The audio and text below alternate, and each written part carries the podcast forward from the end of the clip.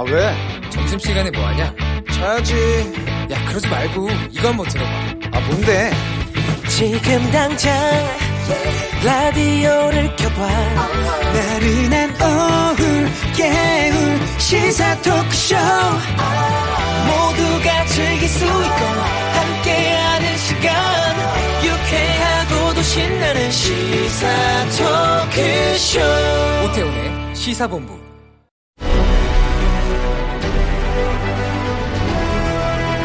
김철민의 본부 뉴스.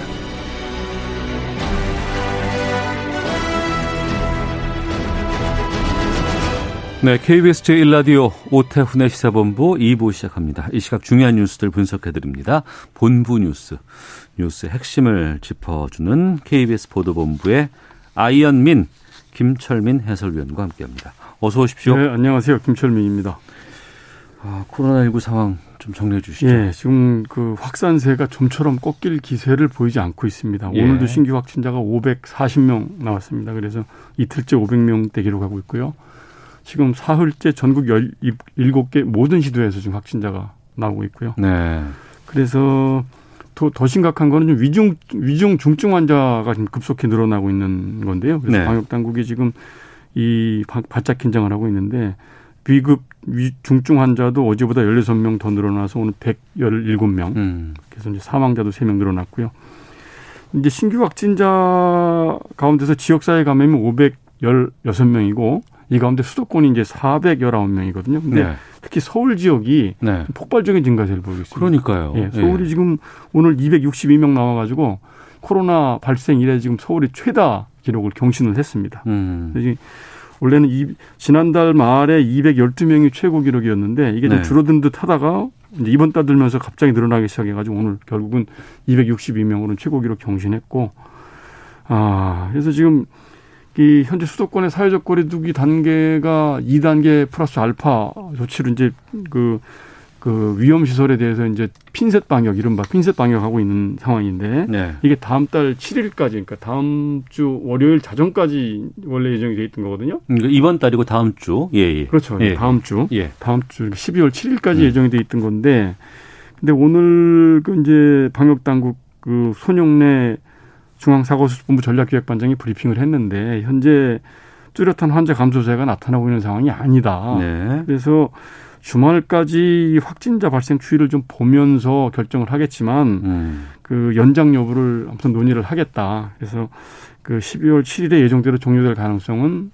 떨어진다. 이렇게 밝혀서 이 수도권의 사회적 거리두기 강화 조치 연장된 상황이 더 늘어날 가능성이 있다는 걸 시사를 했습니다. 네. 예. 단계가 더 올라갈 수도 있지 않을까. 올라가진 않더라도 이 강화된 조치가 아마 일주일 정도 더 연장될 수 있지 않나 이렇게 생각을 하고 있습니다. 그렇군요. 이런 네. 상황에서 오늘 수능 시험 치러지고 있습니다. 예. 수능이 지금 오전 8시 40분부터 전국 그 1,300여 고사장에서 지금 차질 없이 이제 치러지고 있습니다. 그래서 네. 그 대전에서 이제 수능 감독관 한 분이 확진 판정을 갑자기 받으면서 그 확진 판정받은 감독관하고 접촉 의심 감독관 해서 여러 명이 긴급히 교체되는 일이 있었고 이거 외에는 지금 그 차분히 진행이 되고 있고요. 그래서 오전에 1교시 국어 영역, 2교시 수학 영역이 이제 끝났고 예. 점심시간 마치고 이제 1시 10분부터 3교시 영어 영역이 지금 치러지고 있고요. 예. 이거 끝나고 나면 3시 10분부터 4교시 한국사 탐구 영역, 5교시 제2외국어 한문 영역까지 해서 이제 5시 40분에 모두 시험이 다 끝납니다. 지금 일반 수험생 49만 명 외에 지금 이제 확진자도 35명 응시하고 있고 또 자가격리자 404명도 지금 응시를 했습니다. 그래서 네. 잘 치러지고 있고요. 그 오늘 오전에 그 수능시험 출제위원장이 이제 브리핑을 했는데 수능시험 난이도와 관련돼서 고등교육 교육과정을 기준으로 해서 예년과 같은 출제 기조와 난이도를 유지를 했다. 이런 얘기는 항상 나오는 거 아니에요? 네, 그러니까 특별히 교과서에 충실하면 충분히 다 볼 수 있는 정도의 난이도다, 이런 얘기가 항상 나왔잖아요. 올해는 코로나 때문에 이제 학교 네. 못 가는 학생들이 많았기 때문에 그래서 이제 핵심적이고 기본적인 내용 중심으로 출제를 주로 했고 특히 이제 그 재수생과 재학생들 학력 격차가 크지 않겠느냐. 그 우려 많았었어요. 그런 걱정이 많았죠. 예, 예. 그래서 이제 6월달하고 9월달 모의고사를 이제 잘 분석을 해봤더니 졸업생하고 재학생하고 이제 의미 있는 학력 격차가 보이질 않았기 때문에 아무튼 시험 문제가 어려워지지 않도록 초고난이도 문항은 최대한 뺐다. 이렇게 이제 얘기를 했고요. 그리고 한국교육과정평가원의 송기선 원장도 6월, 9월 모의고사를 기초로 해서 거기서 더 난이도를 급등시키는 뭐 그런 조치는 없었다. 아, 그래서 기본 교육과정을 충실히 이수한 수험생이라면 이제 문제 해결할 수 있는 수준으로 냈고 EBS 수능 교재나 이제 수능 강의와 연계율은 70% 정도 유지를 했다. 그래서 이제 되도록 문제가 어렵다는 인상을 안 주도록 최대한 노력을 했다 이렇게 밝혔습니다. 네, 아유 이제 식사 점심 시간 끝났고 1시 10분부터 이제 영어 시험 치르겠네요. 네, 영어 영역이고요. 3시 10분부터 이제 사회. 아유 걱정입니다. 탐구 영역. 계속 마스크 쓰고 그 가림막 앞에서 이렇게 지금 마스크 쓰고 동안. 보고 있습니다. 아유 짠해요. 측은합니다. 네. 예. 잘들 봐서 좀 좋은 성과가 있었으면. 아유, 그러니까요. 예. 물티슈. 를 사용하지 말자는 권고가 나왔네요. 예, 예. 지금 저희들이 이제 일상생활에서 편리하고 또 위생적이다고 그래서 물티슈를 많이 쓰고 있는데 이게 사실은 이제 그 물에 녹는 펄프 재질로 만들어진 게 일부 있긴 한데 대부분이 그 플라스틱 계열의 그 폴리에스테르 재질로 그 제조를 하고 있다고 합니다. 그래서 이게 물에 잘 녹지도 않고 플라스틱 폐기물이기 때문에 그 상당수는 변기에 버려져서 이제 하수관이 막히는 요인이 되고 그래서 그냥 굉장히 문제를 많이 일으키고 있기 때문에 경기도가 이제 물티슈 사용 관리 개선 방안이라는 걸 마련해서요. 환경부에 이 물티슈 사용을 규제를 하고 또 물티슈를 규제 대상 일회용품 목록에 집어넣어서 폐기물 부담금 부과 대상으로 지정해달라 이렇게 건의를 했는데요. 네. 현재 지금 그 규제 대상 4대 그 일회용품이 그 일회용 컵, 일회용 용기, 플라스틱 용기, 그다음에 비닐봉투, 플라스틱 빨대 이 네 가지거든요. 네. 근데 여기에 그 플라스틱 그 폐기물의 양산하는 원인이 되고 있는 이 물티슈가 들어가야 된다 이렇게 지금. 그 건의를 했고요. 네. 그래서 경기도가 이제 자발적으로 먼저 그 공공 분야부터 물티슈 이용을 줄이기 위해서 각 부서, 그다음에 시군, 지자체, 산하 공공기관 등에 물티슈 사용을 줄여달라 협조 공문을 보냈고요. 기념품으로 물티슈를 제공하는 행위도 좀 자제해달라 이렇게. 예. 그래서 좀 물티슈 사용을 좀 편리하긴 하더라도 최대한 줄여야 될 것 같습니다. 알겠습니다. 짧게 하나만 더 보겠습니다. 예, 예. 취재진 폭행하고 가스총 분사한 혐의 받고 있는 박상학 씨 기소됐네요. 자유북한운동연합 박상학 대표 이 대북전단 살포에서 이제 수사를 받아오고 이랬죠. 이제 이런 문제를 취재하러 이제 그 방송사 취재진이 자택을 찾아갔는데 그 취재진한테 폭행을 이두르고 말리는 경찰관한테 가스총을 분사하고 이랬죠. 그래서 이제 입건이 됐었는데 오늘 서울 동부지검이 박상학 대표를 상해, 특수상해, 특수공무집행방해 총포 화약법 위반 등 4개 혐의로 불구속 기소했다 이렇게 밝혔습니다. 알겠습니다. 자, 이 소식까지 듣도록 하겠습니다. 본부 뉴스 KBS 보도본부의 김철민 해설위원과 함께했습니다. 소식 고맙습니다. 네, 고맙습니다.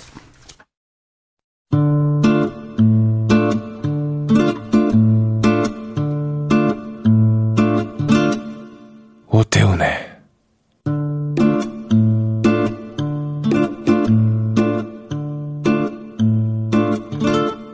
시사본부. 네, 1시 9분 향하고 있습니다. 시사본부는 청취자 여러분들의 참여 기다리고 있습니다. 샵 9730으로 의견 보내주시면 되고요. 짧은 문자 50원, 긴 문자 100원, 어플리케이션 콩은 무료로 이용하실 수 있습니다. 팟캐스트와 콩, KBS 홈페이지를 통해서 다시 들으실 수 있고 유튜브를 통해서도 만나실 수 있습니다. 일라디오 이렇게 적어주시거나 시사본부 이렇게 검색해 보시면 영상으로도 방송 모습 확인하실 수 있고 댓글도 다실 수 있습니다. 목요일입니다. 촌철살인의 명쾌한 한마디부터 속 터지는 막말까지 한 주간의 말말말로 정치권 이슈를 정리하는 각설하고 시간입니다. 더불어민주당 최민희 전 의원 나오셨습니다. 안녕하십니까? 안녕하세요. 불굴의 희망 최민희입니다. 네, 국민의힘 이준석 전 최고위원 나오셨습니다. 안녕하십니까? 네, 안녕하세요. 예, 일주일 사이에 상당히 많은 일들이 있었습니다. 그리고 변화무쌍한 일들도 꽤 있었고 또 여기에 따른 해석들이나 또 앞으로의 전망도 상당히 다르게 나타날 수 있을 것 같습니다. 윤석열 검찰총장 직무정지 효력 가처분 신청을 법원이 받아들여서 인용이 됐고 윤 총장은 인용되고 나서 바로 출근을 했습니다. 그 이후에 또 여러 가지 일들이 있었죠. 관련된 인서트를 제가 준비를 했는데요. 먼저 듣고 두 분과 말씀 나누도록 하겠습니다. 업무에 빨리 복귀할 수 있도록 신속한 결정을 내려주신 사법부에 감사드립니다. 대한민국의 공직자로서 헌법 정신과 법치주의를 지키기 위하여 최선을 다할 것을 약속드립니다. 규정과 절차에 따른 법무부의 결정을 기다리겠습니다. 민주당은 어떤 난관이 있더라도 시대적 과제인 검찰개혁을 국민과 함께 완수하겠습니다. 문재인 대통령께서는 추미애 법무부 장관에게 징계를 취하하도록 명령을 해주시고, 이런 사단을 일으킨 추미애 장관을 즉시 경질하시기 바랍니다. 네, 윤석열 검찰총장, 민주당의 김태년 대표, 원내대표, 그리고 국민의힘 주호영 원내대표 발언 들으셨습니다. 그러니까 윤석열 총장이 추미애 장관이 직무 배제한 것에 대해서 법원에다가 이거 정지시켜달라고 요청을 했고, 이게 인용이 됐습니다. 이 법원의 결정에 대해서 두 분 어떻게 좀 평가하실지 좀 여쭤보도록 하겠습니다. 최민희 의원께서 먼저 말씀해 주시죠. 이건 너무 오래전 일인데요.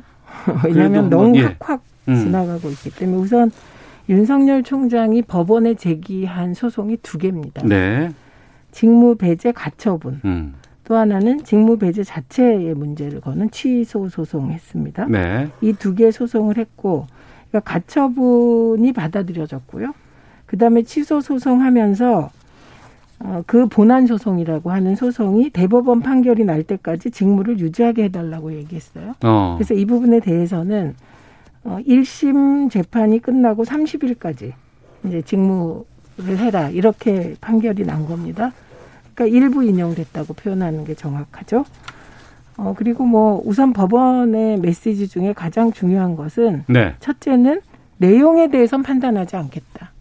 예, 그 크게는 6가지, 뭐 쫙 늘어뜨리면 8가지. 징계 사유에 대해서는 우린 판단하지 않는다. 네. 아, 그러나 직무 배제한 조치. 예, 직무 배제한 조치에 대해서는 검찰총장으로서의 직무를 하는 것이 윤석열 개인을 위해서나 뭐 여러 가지 측면에서 옳다고 본다. 뭐 딱 그 정도라고 생각합니다. 그 정도라고.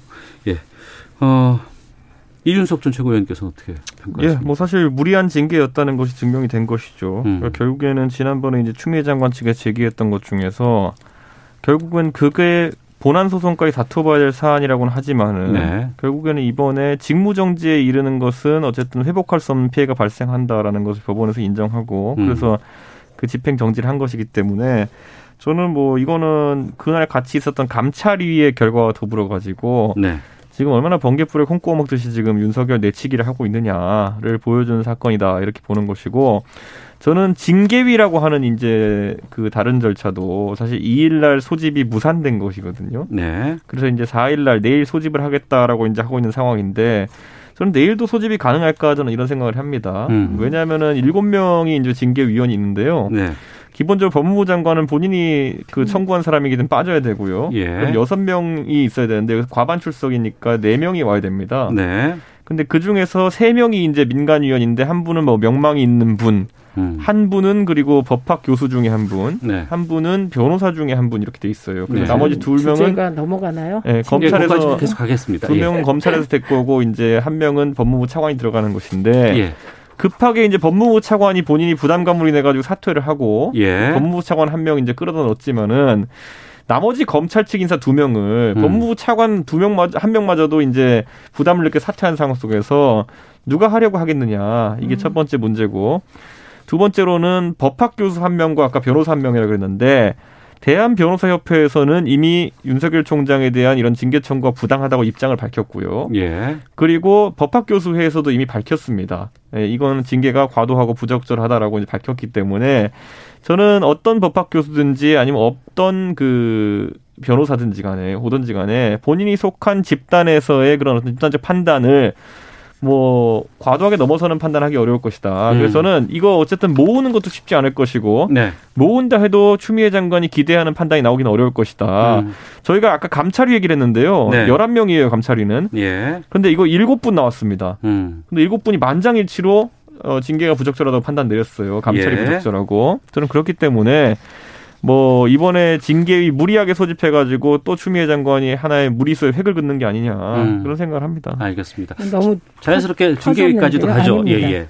우선 무리한 징계였다는 판단은 법원에서 하지 않았다고 말씀드렸는데 무리한 징계였다고 판단했다고 하는 건 팩트가 아니죠. 네, 직무 배제가 무리였다라고만 판단한 겁니다. 그리고 또 하나는 감찰위원회 말씀 잘하셨습니다. 이수정 국민의힘 경선위원이 감찰위원이더군요. 예. 사전에 우리는 감찰위원이 누군지 몰랐어요. 공개되지 않으니까요. 그런데 감찰위원회 구성을 보니 이수정 국민의힘 경선위원이 감찰위원이더군요. 아, 예. 이건 정말 말이 안 되죠. 그냥 감찰위는 이거야말로 중립적이어야 하는데요. 그리고 이주영 의정부 지검 검사가 들어있고 이분은 윤석열 측근으로 되어 있습니다. 그리고 그 외에 교수 한 분도 심지어 법무부 장관의 검찰총장 지휘권을 없애자던 분이더군요. 네. 이게 다 감찰위 회의 결과가 나온 이후에 우리가 알게 된 사실입니다. 그래서 이수정 국민의힘 경선위원이 들어갔다는 것만으로 감찰위의 결정은 사실 정당성을 잃게 되고 네. 정파적인 판단일 수밖에 없었다. 이렇게 봅니다. 그리고 징계위에 관해서는 그분들을 어떻게 소상히 알고 안 될 거라고 생각하는지 모르지만 저는 미래의 일이기 때문에 뭐 이거에 대해서는 판단하지 않겠습니다. 다만 대통령께서 고기영 차관이 부담이 되겠죠. 네? 검사들 정관예우법을 빨리 만들어야 되는데 없애야 되는데 안 없앤 상태에서는 이후에 먹고 살려고 해도 네. 검사들은 먹고 산 이즘이 없겠습니까? 정관예우 받아야 되는데 검찰 조직에 반하는 결정을 하는 것이 네. 부담이 되겠죠.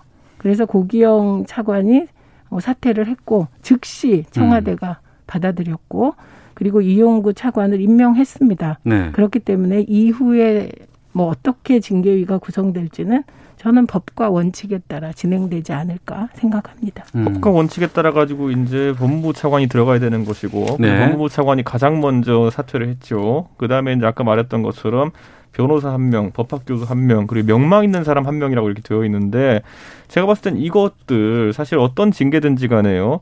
아니면 어떤 위원회 조직에서든지 결과를 내놓으려고 그러면은 명단을 공개해야지 공신력이 생깁니다. 그리고 기피 신청이나 재척 신청을 하는데도 명단 공개가 필요하거든요. 네.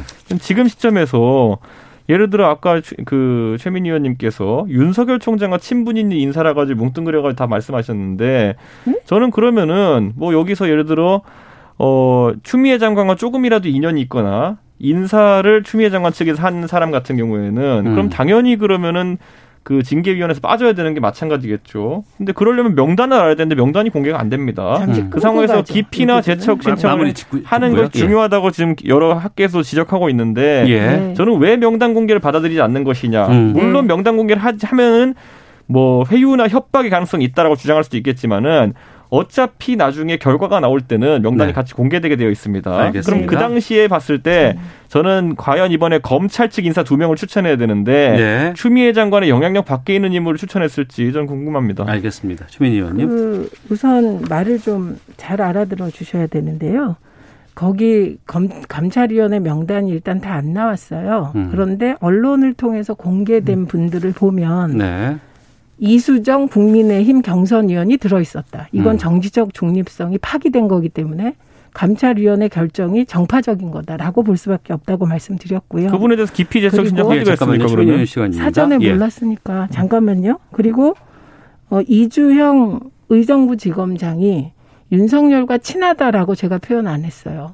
윤석열 총장과 거의 윤석열 계라고 할 만한 검사다가 핵심이에요. 검사. 친한 건 아닌데 윤석열 계예요? 잠깐만요. 예. 친하다라는 표현 별로 중요하지 않아요. 예. 윤석열 계 검사예요. 검사. 네. 지금 검사들은 다 윤석열 총장 편들고 있는 거다.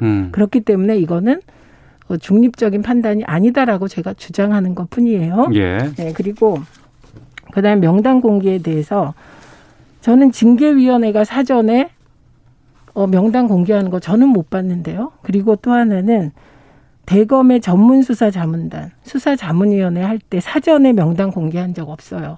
이거 다 사후에 발표합니다. 왜냐? 네. 사전에 공개하면 이쪽 저쪽에서 마녀사냥을 하기 때문에 대개 사후에 결정과 함께 공개하거나 그것도 안 하는 경우가 많습니다. 네. 그리고 추미애 장관이 징계위원회를 결정하는 건 우리나라 행정법과 행정체계상 당연한 겁니다. 그러면 윤석열 총장 마음대로 윤석열 총장 징계위원을 구성할까요? 저는 지금 윤석열 총장은 검사로서의 특권 외에도 네. 본인에게만 특별히 특권을 계속 요구하고 있고 그런 특권을 요구하는 행태를 언론과 야당이 용인하고 있기 때문에 네. 지금 그 교만이 하늘을 찌르고 있다고 생각합니다. 그래서 윤석열만의 윤석열을 위한 법과 규칙이 지금 우리 사회의 관습법으로 지금 마련되고 있는 게 아닌가 합니다. 그래서 징계위원회가 사전에 명단을 저는 공개한 경우 본 적이 없어요. 마녀 사냥이 이쪽이든 이쪽이든 마녀 사냥의 가능성이 있거든요. 아, 알겠습니다. 저는 민주당 예. 윤리심판원장 지금 검색했더니만요. 임채균 변호사가 이름이 바로 나오네요. 그러니까 저는 어떤 윤리심판 조직이든지 간에 감찰이든 아니면 징계든지 간에 이 명단을 공개하지 않을 이유가 없다. 예를 들어 민주당에 있는 임채균 변호사 같은 경우에는 지금 위협이나 아니면 로비에 노출되어 있는 분입니까? 잠깐만요. 윤리심판원장이에요. 그분. 예. 지금 위원장은 공개돼 있어요. 그러니까 원래 법무부 장관이 징계위원회 위원장이에요. 공개되어 있어요. 윤리심판위원도 공개돼 있어요. 민주당에. 잠깐만요. 예. 그리고 이 징계위원회와 정당의 윤리심판위원회가 차원이 다른 것입니다. 그러니까 징계위원회가 징계위원회를 할 때 그때 이런 경우 명단이 공개된 경우 모든 위원회는 명단이 공개된다고 했는데 대검의 전문수사 자문단 수사자문위원회 사전에 명단 공개 안 됐다니까요. 그러니까 비교는 법무부 내의 과거의 행정처리 혹은 법무부와 가까운 대검의 행정처리 내에서 찾아보세요. 저는 당연히 기피 재척의 신청이 대상이 된다고 하는 것이니까 예. 명단이 사전에 공개되어야지 이분의 친서관계라든지 아니면 이분이 기피 재척 사유가 있는지를 파악할 거 아닙니까? 가서 얼굴 보고 이 사람은 기피 재척 사유가 있는 사람이구나 바로 파악할 수 있습니까? 잠깐만요. 그것도 제 말씀 드릴게요. 그것도 감정적으로 윤석열 총장이 저 사람이 싫다 좋다 하면 안 되고요. 검사 징계법에 규정되어 있습니다. 검사 징계법상 그 기피 사유, 재척 기피 사유는 첫째, 위원장이나 위원, 본인 혹은 자기 친족, 과거에 이러한 관계에 있었던 자, 안 됩니다. 두 번째는 징계 청구한 자의 사건 심의, 징계 청구한 자, 이번에는 추미애 장관이 청구를 했죠. 예, 사건 심의는 안 된다. 이렇게 이 두 개 나와 있고요. 이외에 일반적인 관례는 형사소송법에 그 법관의 재척 사유를 준합니다. 근데 법관 재척 사유 어디에도 과거에 그 법관이 이 재판을 담당했었기 때문에 안 된다는 거 없어요. 그래서 저는 지금 너무 기준을 윤석열 총장의 마음, 윤석열 총장의 호불호로 보시지 말고 법적 기준이잖아요. 네. 그래서 검사징계법상 재척 기피 사유가 되지 않습니다. 아까 그러면은 최민희 의원님께서 이수정 교수가 국민의힘에서 특정한 당직을 맡고 있다, 위원회 소속이다라고 해가지고 그러면은 그 사람이 반영된 감찰의 의견은 의미가 없다는 식으로 얘기하셨는데 정파적이다라고 얘기했죠. 그건 근거가 뭡니까? 거기에 아니, 그럼 재척이나 기피를 하는데 그런 어떤 정파성이 들어가 있습니까? 잠깐만요. 아니 감찰위 조직에서 그런 것들을 그럼 기피 재척하게 되어 있습니까? 잠깐 답 드릴게요. 제가 아까 뭐라 그랬냐면 정파적으로 볼 수밖에 없다고 얘기했어요. 네. 국민의힘 경선위원은 굉장히 중요한 자리입니다. 경선위원이 뭐가 중요한지 모르겠는데 자 그러면 11명의 위원 중에서 들으세요. 아니 먼저 제기하시는 게 11명의 위원 중에서 답을 할게요. 7명의 감찰위원이 만장일치인데 주민 의원 답해주시고 네. 그리고 예, 이준석 최고께서 말씀해 주시죠. 그것만 말씀드릴게요. 예. 그러니까 이수정 국민의힘 경선위원이 감찰위원인 게 나중에 밝혀졌습니다. 팩트는 사전에 아무도 몰랐어요. 네. 그리고 그 사람이 들어있기 때문에 그 결정이 정파적으로 볼 수밖에 없다. 여기까지입니다. 저는. 정파적으로 보입니다. 국민의힘 이수정 경선위원이 감찰위원이기 때문에 여기까지 말씀드립니다. 자, 11명의 감찰위원이 있고요. 예. 7명이 들어가서 만장일치로 감찰과 징계가 부당하다고 얘기했는데 그러면 이수정 위원을 뺀다 하더라도 6명으로 과반의 위원들이 거기에 대해 가지고 판단을 한 겁니다. 그런데 어디가 정파성을 그렇게 띈다는 겁니까? 그분 개인의 의견을 뭘 낸지 알고 계십니까 혹시? 아니 지금 그 똑같은 말이에요. 그러니까 저는 이렇게 말씀드리잖아요. 결국 위원회 조직에 대해 가지고 지금 그 조직은 정파적이야라고 하기에는 아니. 11명 중에 7명 참석해서 완장일치였고 그중에 네. 1명 이수정 교수 만약 의견을 배척한다 하더라도 6명이면 과반의 의견으로 징계는 부당하다라는 게 얘기가 나왔는데 어떻게 그럼 감찰위원회 전체가 정파적이라고 이렇게 답해 주시고 이 주제는 마무리를 갈게요. 예. 보세요. 이수정 국민의힘 경선위원이 감찰위원회에 들어가 있다. 그런데 그 사람이 들어간 결정이 정파적으로 보인다. 저는 이건 그냥 상식의 판단이고. 예. 그런데 더 들여다보니 이주영 검사가 들어있더라. 지금 검사들이 검찰개혁에 반대해서 전국에서 전 이게 겁난인지 모르겠지만 윤석열 총장 편을 들고 있습니다. 아, 검사는 검사 편이겠구나, 이 사람. 그리고 나머지 두 분 또 있어요. 근데 이분들은 뭐 이름을 얘기하기는 어렵지만 어쨌든 법무부 장관의 검찰총장 지휘권도 없애자고 주장하는 분도 있고. 네. 이런 분들이 들어있어요. 나중에 보니까 사후입니다. 그래서 이것이 아, 정파적이고 검찰의 편에 선 분들이 결정이구나. 이 정도의 판단을 상식적으로 합니다. 저는 똑같은 논리를 뭘 할 수 있냐면요. 지금 7명의 징계위 위원 중에서 예. 4명에 대해 가지고 추천권 또는 선임권을 추미애 장관이 사실상 행사합니다. 그럼 이건 볼 것도 없이 편파적이겠네요. 알겠습니다. 아니 그거는 예. 지금 약간 예. 체계를 잘못 알고 계신데 지금 감찰위원회는 자문기구예요. 네. 예. 그리고 이 법무부 징계위원회는 징계를 하는 데입니다. 징계. 검사 징계법에 따라서 징계를 하는 단위이기 때문에 이건 법무부 장관이 행정체계상 책임지고 하게 되어 있어요. 위원 구성에 7명 중에 4명을 추미애 장관이 하는 거 맞죠? 맞는 겁니다. 이거는. 예, 그런데 잠깐만. 뭐가 편파적이지 않다는 겁니까? 아니요. 그러면. 이건 편파적이 아니라 문재인 정부의 국정 철학에 따라 진행하는 겁니다. 그렇죠. 편파적으로. 아니 그러니까 이건 편파적이다 아니다는 그건 자의적 판단이고 말이 편파적인 겁니다. 아니 자의적 국정 철학이 왜 들어갑니까? 아니 자의적 판단이고 예. 예를 들면 윤석열 총장을 너무 옹호하시니까 그런 건데 윤석열 총장은 진짜 그런 식으로 말씀하시면 장모가 수사받고 그것도 특권 받아서 기소조차 안 됐다 수사받고 아내는 주가 조작에 연루돼 있고 그다음에 가장 친한 소윤의 형과 관련해서 이런저런 경찰에 대한 수사를 막지 않았냐라는 의혹까지 받고 있습니다. 이 사람은 이런 식으로 따지면 다 문제가 되는 것이거든요. 그래서 중요한 거는 법무부 장관이 징계위원회 책임자입니다.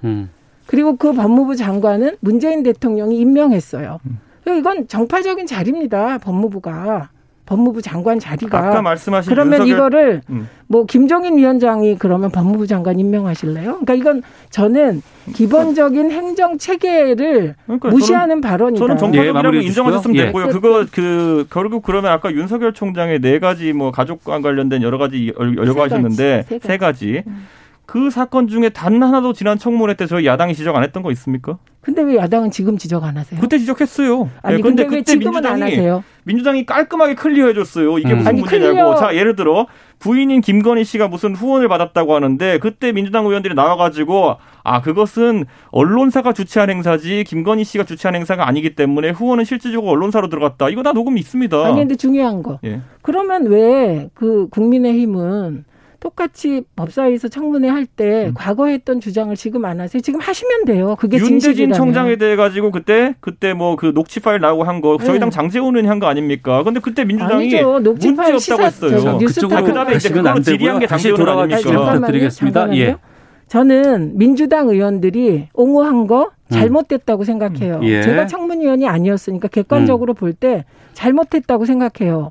그리고 팩트는 그 당시 국민의힘 의원들 뉴스 타파가 맞았다고 생각해요. 예. 그런데 왜 지금 그 과거의 주장 계속 안 하십니까? 하십시오. 알겠습니다. 국민의힘. 예. 저는 왜냐하면 알겠습니다. 청문회를 통해서 그건 클리어됐고 지금은 증인으로 재심할 이유가 없는 거고. 예, 아니죠. 무슨 주시고요. 청문회가 재심입니까? 그게 재판입니까? 예. 그런 우여곡절이 다 있었고 예. 지금 상황에서는 우선 내일 징계위가 열릴 예정입니다. 근데 일부 언론에서는 이게 뭐 연기가 될 수도 있다. 무슨 뭐 규정과 맞지 않는다. 뭐 이런 얘기들도 나오곤 있는데 내일 열린다고 한다 그러면 어떤 결과가 나올 것인지 또 그 이후의 상황은 어떻게 전개가 될 것인지 이 부분에 대해서 좀 말씀을 좀 들어보려고 하는데 벌써 시간이 좀 지났어요. 그래서 잠시 쉬었다가 두 분 좀 차분해지시고 다시 두 분과 치열한 토론 이어가도록 하겠습니다.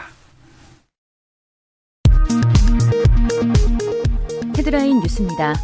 수도권 지역에 적용 중인 사회적 거리 두기 2단계 조치가 오는 7일까지로 예정된 가운데 현재까지 뚜렷한 확진자 감소세가 없는 점으로 볼 때 정부가 거리 두기 단계를 하향 조정할 가능성은 낮다는 입장을 밝혔습니다.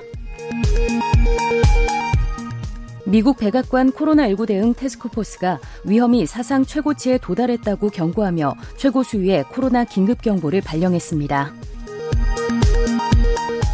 국회 국토교통위원회가 오늘 전체 회의를 열고 주택시장에 대한 규제 지역을 시군구 단위에서 읍면동 단위로 구체화하는 주택법 개정안을 의결했습니다.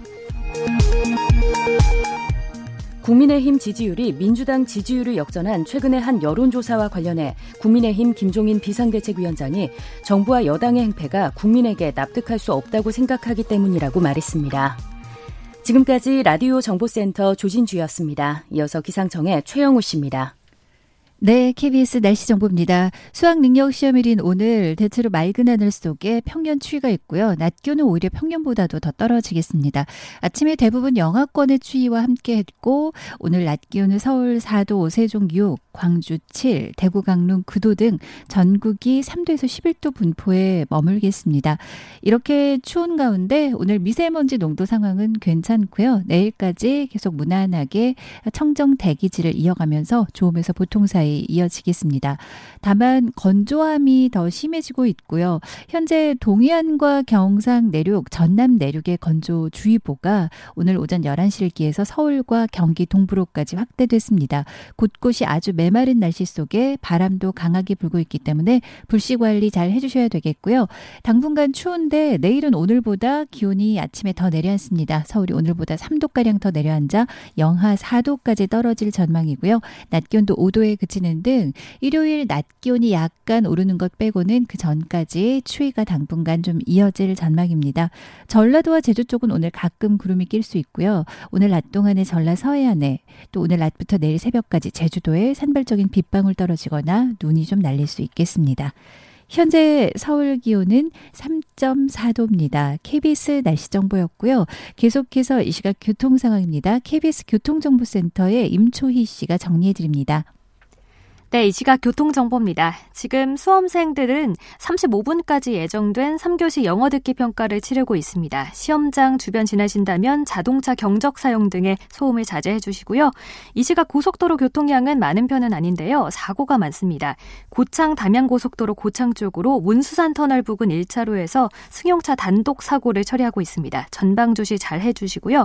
중부내륙고속도로는 창원 방향입니다. 장현터널 안에서 대형 화물차 관련 사고가 발생했습니다. 에서 전면 통제되고 있습니다. 5km 구간에서 차량들이 꼼짝을 못하고 서 있으니까요. 미리 괴산나들목에서 우회하시고요. 경부고속도로는 서울 쪽 신갈분기점 부근 2차로에서 사고를 처리하고 있고요. 뒤로 5km 구간 이동이 어렵습니다. 서울 시내는 강변북로 구리 쪽 마포대교 부근에서 차량 전복 사고가 났는데요. 2개 차로가 막혀 있으니까요. 잘 살펴서 지나시기 바랍니다. KBS 교통정보센터에서 임초희였습니다.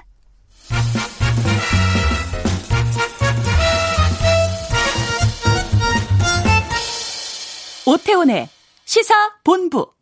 네, 각설하고 돌아왔습니다. 최민희 더불어민주당 전 의원, 이준석 국민의힘 전 최고위원과 함께하고 있습니다. 자, 윤석열 검찰총장의 징계위원회 하루 앞으로 다가온 상황에서 윤석열 총장은 복귀 이후에 월성원전 관련해서 이 산업부의 공무원에 대한 수사, 영장 청구, 이 부분 구속수사에 대해서 결재를 했다는 그런 보도가 나오고 있고, 추미애 장관은 SNS를 통해서 노무현 전 대통령의 영정 올리면서 검찰을 비판하는 글을 남기기도 했습니다. 내일 열릴 것인지 안 열릴 것인지, 그리고 징계위 이후의 상황은 어떻게 될 것인지에 대해서 좀 말씀 듣고 다음 주제로 가보도록 하겠습니다. 이준석 전 최고위원께서 먼저 말씀해 주시죠. 저는 우선 아까 말씀드렸던 것처럼 7명 중에 4명을 채워야 됩니다. 네. 그런데 아까 말했던 것처럼 추미애 장관은 당연히 이번엔 기피 배척의 대상이 되고요. 그다음에 차관하시는 분 한 분이 있다고는 하지만은 네네. 이용구 변호사가 검찰 쪽에서 2명을 이제 선임해야 되는데 네. 이 검찰 2명도 지금 뭐 이래저래 윤석열 총장과 감찰 등으로 얽혀 있는 사람들이 많아가지고 결국에는 사람 찾는 게 쉽지 않다라는 것이 이제 서초동에서 들려온 얘기고. 다만 이제 그걸 선임한다 하더라도 아까 말했던 것처럼 다른 민간위원이나 이런 분들이 뭐 감찰위도 거의 다 민간인들 아니겠습니까? 그분들이 했던 판단과 다른 판단을 할 것인가? 이거는 좀 그렇지 않다라고 보고, 저는 그래서 좀 여권에서도 이거 좀 늦추자는 얘기가 나오는 걸 알고 있습니다. 네. 근데 이제 늦췄을 때는 또 정치적인 또 폭풍이 있기 때문에 저는 지금 여권의 고민이 깊어지는 상황이다. 전 그렇게 보고요.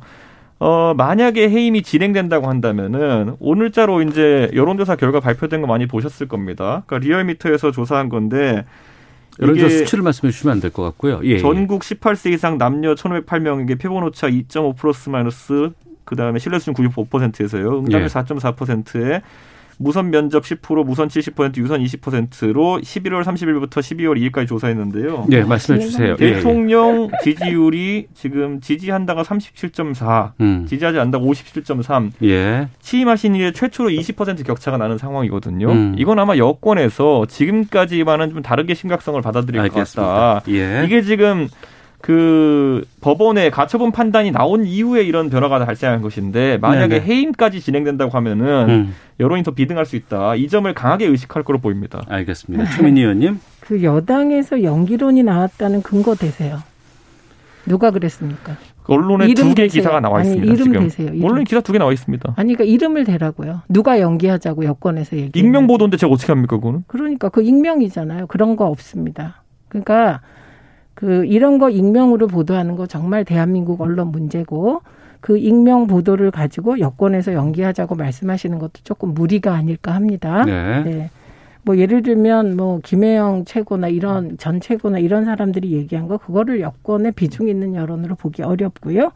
그다음에 저는 팩트의 이기는 장사 없다고 생각합니다. 그리고 오히려 거꾸로 지금 말씀하신 그 여론조사에서 지지율 떨어진 데를 보면 호남이 16% 떨어졌어요. 제가 16%, 77% 그리고 진보층에서 10% 떨어졌습니다. 이거 무슨 얘기냐면 그 윤석열이 갑자기 검찰총장인데 대통령 위에 군림하는데도 왜 여당은 이러고 있냐. 그 이런 여론이기 때문에 네. 저는 해임하는 순간 지지율은 큰 폭으로 반등할 거다. 이렇게 봅니다. 그다음에 지금 이제 그 윤석열 쪽에서 얘기하는 거는 총장 쪽에서 얘기하는 거는 이용구 차관의 재척 사유가 원전 수사 때 산자부 장관 변호인 맡았다 이거거든요. 네네. 근데 그거 제가 아까 말씀드린 검사 징계법상의 이유도 안 되고 또 하나는 변호인들은 사실은 뭐 여야를 넘어서 변호사 하다가 뭐 누구 그 재판 수임했다고 문제가 되지만 그건 참 어쩔 수 없는 사항이라. 그 해당 사건에 대해서 변호인을 사임하는 순간 재척 기피 사유가 소멸됩니다. 네. 그래서 모든 건 법적으로 좀 판단했으면 좋겠고 그다음에 그 검사 2명이 성립이 안 돼도 사실은 7명 중에 4명 출석하면 되는 거거든요. 그러니까 그 4명은 채워지지 않을까 합니다. 그러나 미래에 대해서는 예.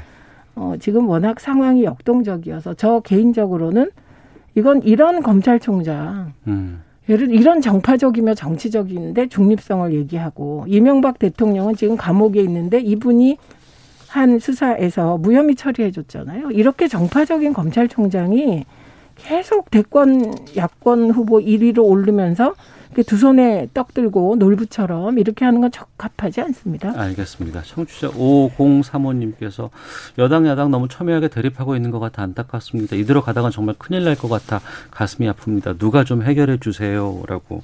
그런데 저는 누가 보면요. 윤석열 예. 총장이 추미애 장관 치려고 처음에 시작했는 줄 알겠습니다. 알겠습니다. 누가 국민 누구나 전부 다 알고 있는 게 여권이 윤석열 총장 치려다가 이 상황 만들어 놓고는 윤석열 총장 탓하는 건 예. 옳지 않습니다. 아니 윤석열 총장이 지금 직권 남용에 법위에 대통령 위에 행정체계 네. 위에 군림하고 있습니다. 네, 각설하고 함께하고 계시는데요. 다음 주제 가보도록 하겠습니다. 김현미 국토부 장관이 아파트 공급 부족하다는 지적에 대해서 발언을 한 것이 또 논란이 되고 있다고 하는데 준비된 인서트 듣고 말씀 나누겠습니다. 정부의 대책을 보면 일부 중형 아파트 공급이 일부 있긴 하지만 보통 1, 2인 가구의 중심이 있는 거 아닌가요? 아파트가 빵이라면 제가 밤을 새워서라도 만들겠습니다. 그러나 얘는 절대적인 공기가 네. 필요하기 때문에 주무부처 장관이시니까 네. 문제가 있으면 어떻게든 원인을 파악해서 대책을 마련해야 되는데 네. 빵이라면 뭐 밤새서 만들겠다는 말씀 사실 좀 내던지는 듯한 느낌을 주잖아요. 그러니까 좀 주무부처 장관으로서 하실 말씀은 아닌 거죠. 저희는 봄쯤 되면 시장의 안정이 오지 않을까 생각합니다. 네, 민주당의 김교흥 의원의 질의에 김현미 장관이 답변을 했고 이어서 윤희숙 국민의힘 의원 지적 있었고 또 거기에 대해서 김현미 장관의 인서트 저희가 좀 들어봤습니다. 정부가 여러 차례 부동산 정책 내놨고 또 최근에 이제 전셋값 관련돼서 상당히 좀 이야기가 뜨겁습니다. 시간이 많이 없어서 이제 한 번씩 이 부동산 정책과 관련해서 좀 의견 듣고 마치도록 하겠습니다. 이준석 최고께서 먼저 말씀해 주시죠. 김현미 국토부 장관이 빵에 비유했는데요. 네네. 그럼 지금 빵 하나를 사기 위해 가지고 100명이 줄 서는 상황입니다. 서울에서 신축 일반 분양이 뜨면은 1대 100 정도는 쉽게 갑니다. 그런 상황이 발생한 이유는 박원순 시장께서 시정을 했던 10년 동안에 그 빵 만든다 그러면 다 반대했거든요. 서울에서 새로운 빵을 만들 수 있는 방법은 네. 재건축, 재개발 등을 통한 용지 공급 외에는 크게 없습니다. 지금 신축 부지를 공급할 방법은 일부 짜투리 이제 불용 용지를 공급하는 방법도 있긴 하지만은 대단히 공급을 하려면 재건축, 재개발을 풀어줘야 되는데 박원순 시장이 청량리 쪽에 개발한다고 하니까 개발하려면은 588 옛날 집창촌 관련된 유적을 남기라 그랬어요. 그 안에. 아니 새 아파트 지어서 살고 싶은데 거기에 집창촌 흔적을 남기라 그러면 어떤 바보가 그걸 재개발합니까? 성동구치소 부지 개발한다 그러니까요. 감시탑이랑 교도소 담벼락을 남기라 그랬어요. 아니 누가 새 아파트 들어가는데 옆에 교도소 담벼락을 놓고 살고 싶겠습니까? 잠실 5단지 새로 짓겠다 그러니까요. 굴뚝이랑 아파트 한 동을 남기래요. 아니 새 아파트 속에 흉물을 왜 남겨놓습니까? 개포동 개발한다고 하니까요. 아파트 2동을 남기래요. 그러니까 이게 뭡니까? 결국 빵을 구워야 되는데 빵에다가 막 시에서 개입해가지고 겨자를 넣어라 무슨 뭐 이상한 거 넣어라 다 해가지고 못 만들게 한 거 아닙니까? 그래놓고 지금 와가지고 빵이라면 내가 밤새도록 만들겠지만 아파트가 그렇지 않다? 이거는 박원순 시장 탓입니다. 지금까지 빵을 못 만들게 누가 했습니까? 계속 그런 거 이상한 거 빵에 집어넣으라고 한 사람들 아닙니까? 예. 저는 그러니까 국토부 장관이 또 자기 발등을 찍었습니다.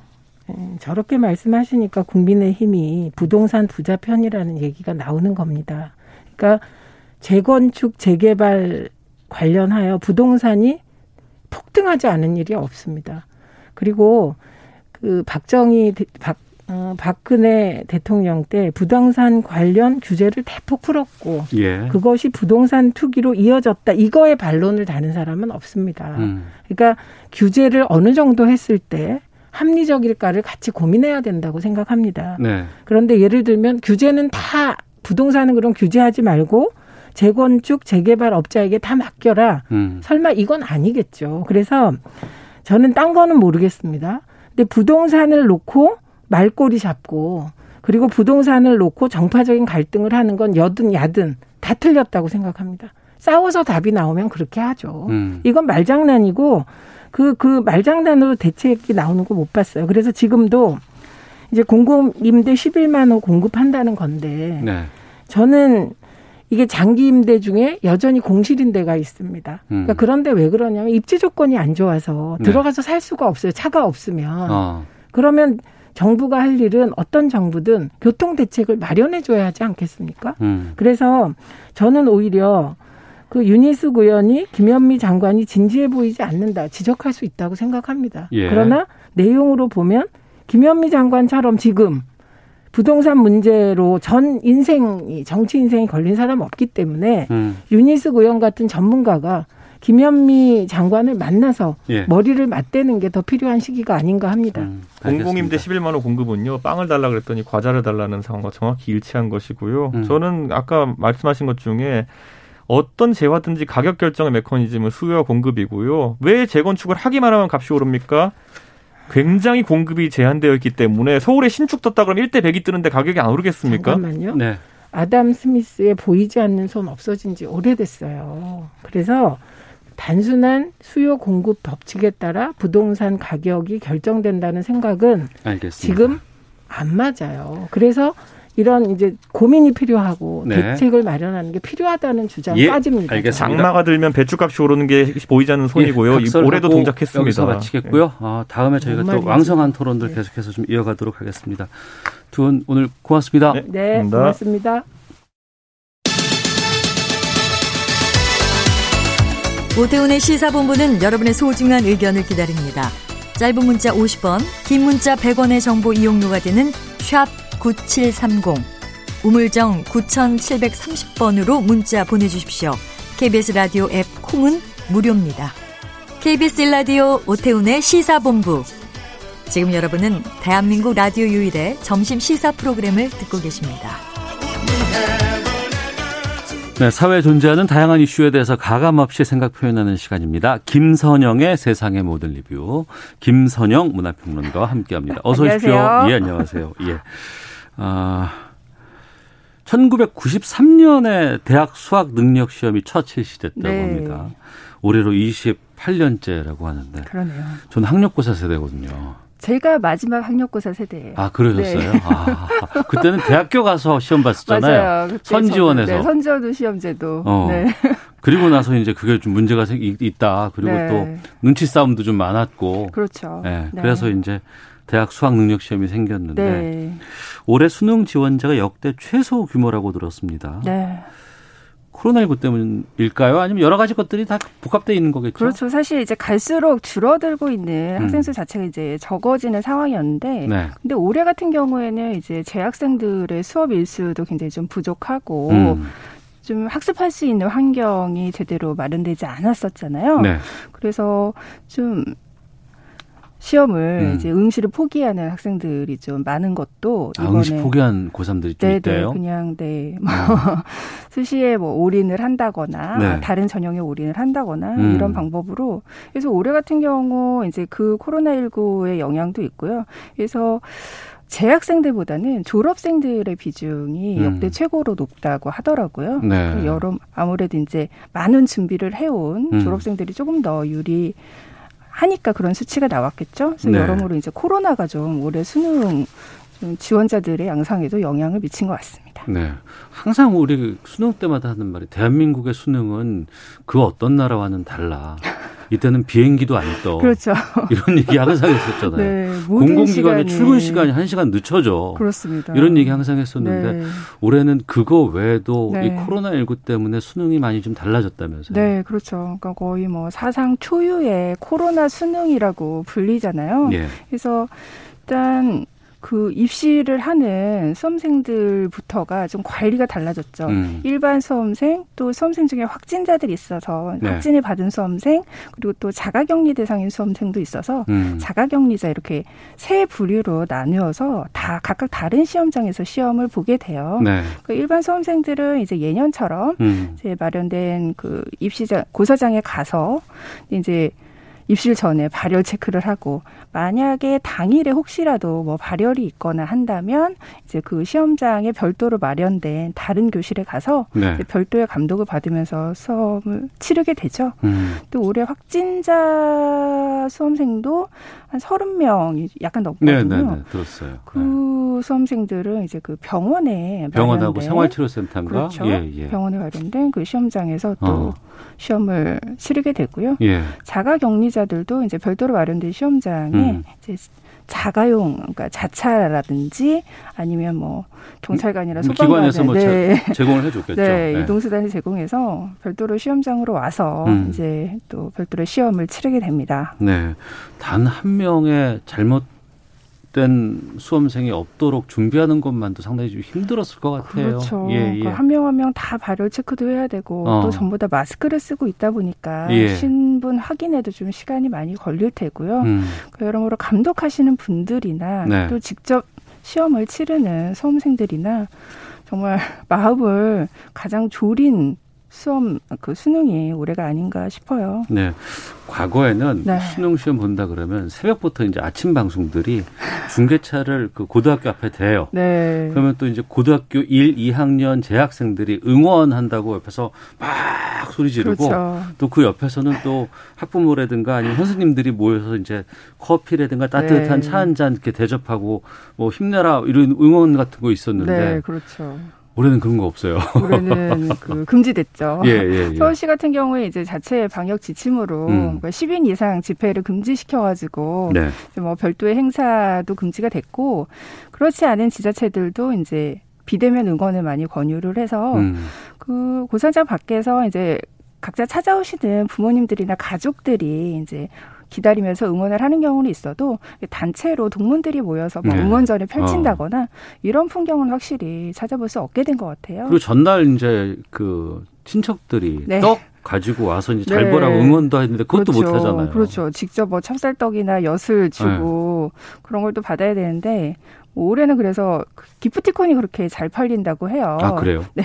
찹쌀떡 기프티콘이나 뭐 초콜릿 뭐 이런 것들, 뭐 치킨 막 이런 거 보내가지고 시험 잘 치르고 대신 이렇게 편한 마음으로 먹어라. 이런 식으로.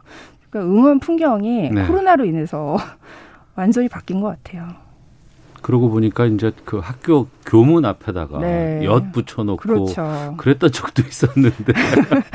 저 때도 있었던 것 같아요. 그러니까요. 그러니까 이게 맞아요. 수능뿐만이 아니라 유서가 굉장히 깊죠. 학력고사 때도 그때를 굉장히 오래전이지만 저도 기억을 떠올려 보면. 그러니까 모든 사람들이 그 학력고사 아니면 수능에 대한 자기만의 생각과 그때의 긴장감 이걸 평생 갖고 있어요. 잊혀지지가 않아요. 정말.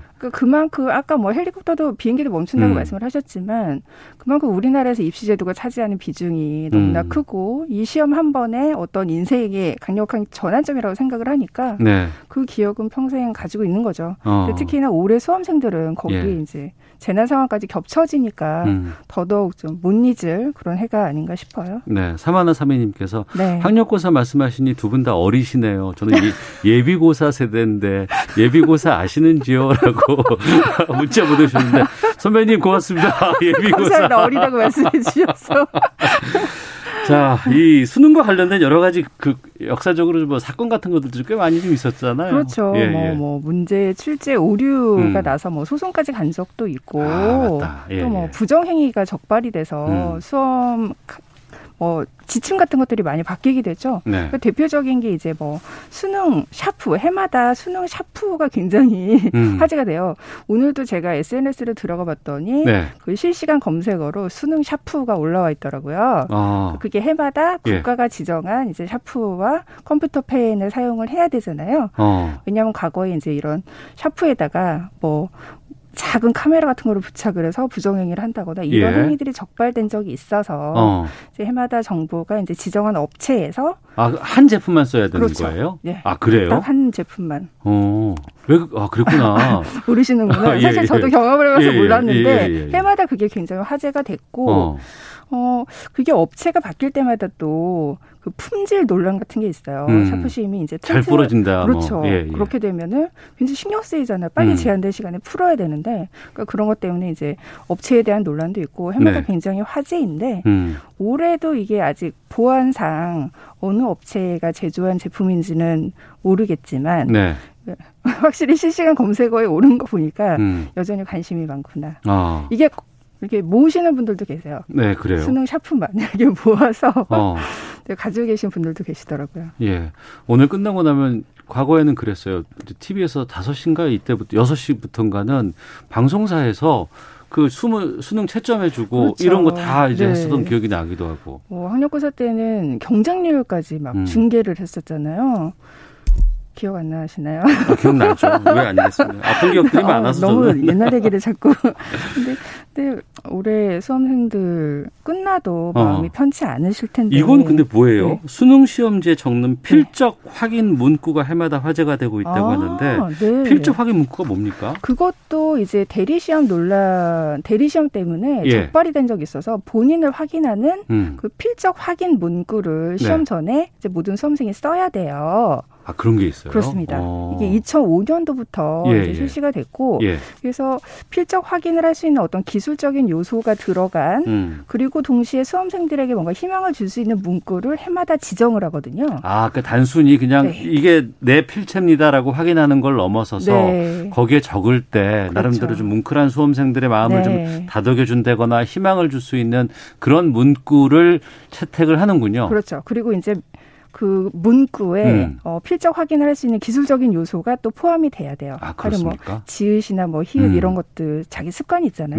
그러니까 그런 요소들을 고려해서 해마다 선정을 하는데 그게 굉장히 화제죠. 올해는 뭘 골랐습니까? 올해 같은 경우는 이제 나태주 시인이 2015년에 펴낸 시집에서 이제 들길을 걸으며라는 시 한 편이 있는데요.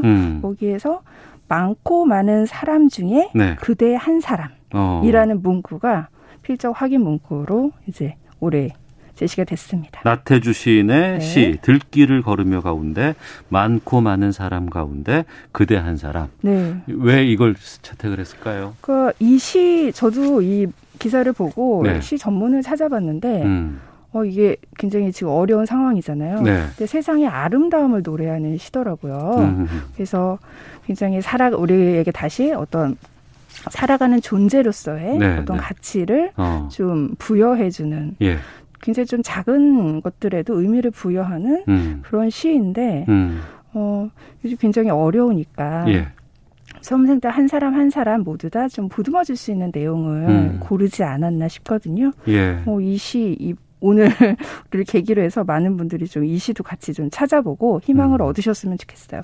저는 굉장히 감동받았거든요. 그러니까 이번에 보면 수능생들 참 이런 말씀 드리면 어떨지 모르지만 짠해요. 예, 오랫동안 공부했고 그 성과를 정말 제대로 하루에 딱 이걸 쳐야 되는데 코로나 때문에 힘들었죠. 마스크 때문에 힘들죠.